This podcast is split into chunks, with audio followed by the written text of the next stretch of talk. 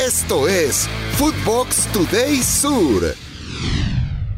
¿Qué tal, Footboxers? Hoy, sábado 29 de abril, te contamos las noticias que tenés que saber.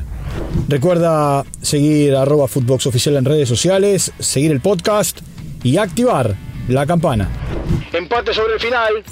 En el final del partido y gracias a un gol en contra de Joaquín Pereira, River igualó 1 a 1 en su visita a Tucumán, enfrentando al Atlético. En la continuidad de la fecha 14 de la Liga Profesional, por parte del decano marcó Mateo Coronel. José Paradela vio la roja en River en el minuto 21. El millonario cortó así una racha de 8 triunfos consecutivos. Ahora se le vienen Fluminense por la Libertadores y Boca por el campeonato local. Escuchemos a Martín de Michelis. Nos vamos reconfortados con un, con un punto. no, no, no vinimos a buscar uno. Después, obviamente, por, por el gol prematuro que nos hizo eh, Atlético Tucumán, por la expulsión de José, se presentaba todo como para irnos o volvernos con las manos vacías. Así que, en definitiva, en líneas generales, más que contento. El Globo volvió a la victoria.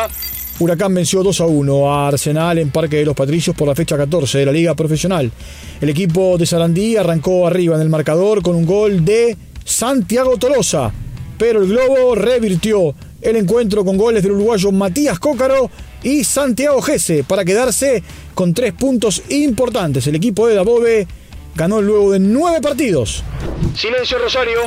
En un partido con pocas emociones, News argentinos no se sacaron ventaja. Ambos equipos están en la mitad de la tabla con 19 unidades cada uno. Este empate les sirve para sumar pensando que ambos juegan el martes la Sudamericana y la Libertadores respectivamente. Escuchemos a Juan Esforza. Yo creo que sí, los dos tuvimos ocasiones, no pudimos concretarla, no estuvimos finos ninguno de los dos equipos porque salió muy trabado y bueno, creo que el empate está bien. Sí, creo que estuvo planteado muy táctico y después a nosotros por ahí nos, nos faltó estar un poco más fino con la pelota y...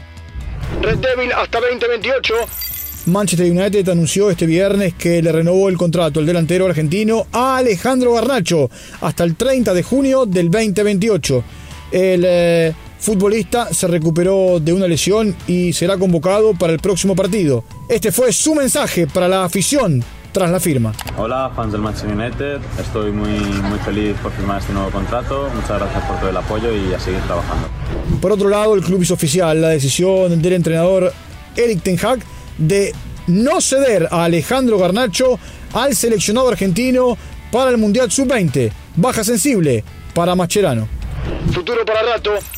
Alejandro Garnacho, Facundo Bonanote y Gianluca Prestiani integran el top 10 de los sub-18 más valiosos de América según Transfer Market. En el primer lugar se encuentra el jugador del United, Alejandro Garnacho, con una tasación de 25 millones. Le sigue en el sexto lugar Facundo Bonanote de Brighton con 9 millones y en el noveno lugar el joven de Vélez, Gianluca Prestiani, con 5 millones.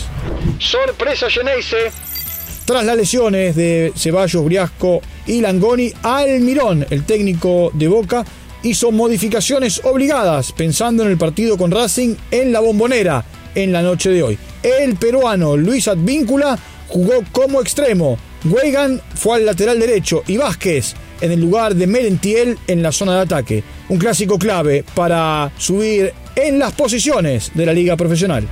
Todos apoyan al rojo.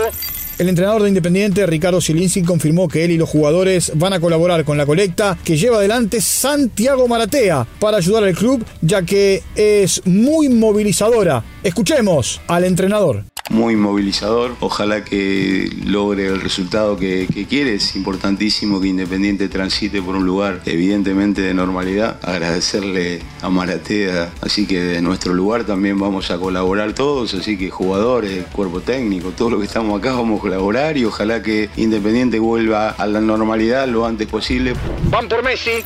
En una entrevista concedida a CBS Sports, Dan Garber, máxima autoridad de la Major League Soccer, aseguró que estará muy atento a todo lo que ocurra con la situación de Lionel Messi y el Paris Saint-Germain, pues su objetivo para este verano es concretar su fichaje. Si bien no ha revelado detalles de cuál es el plan que pondrán en marcha, sí expresó que es el Inter de Miami con David Beckham a la cabeza quien se quedaría con el futbolista. Esto fue Footbox Today Sur.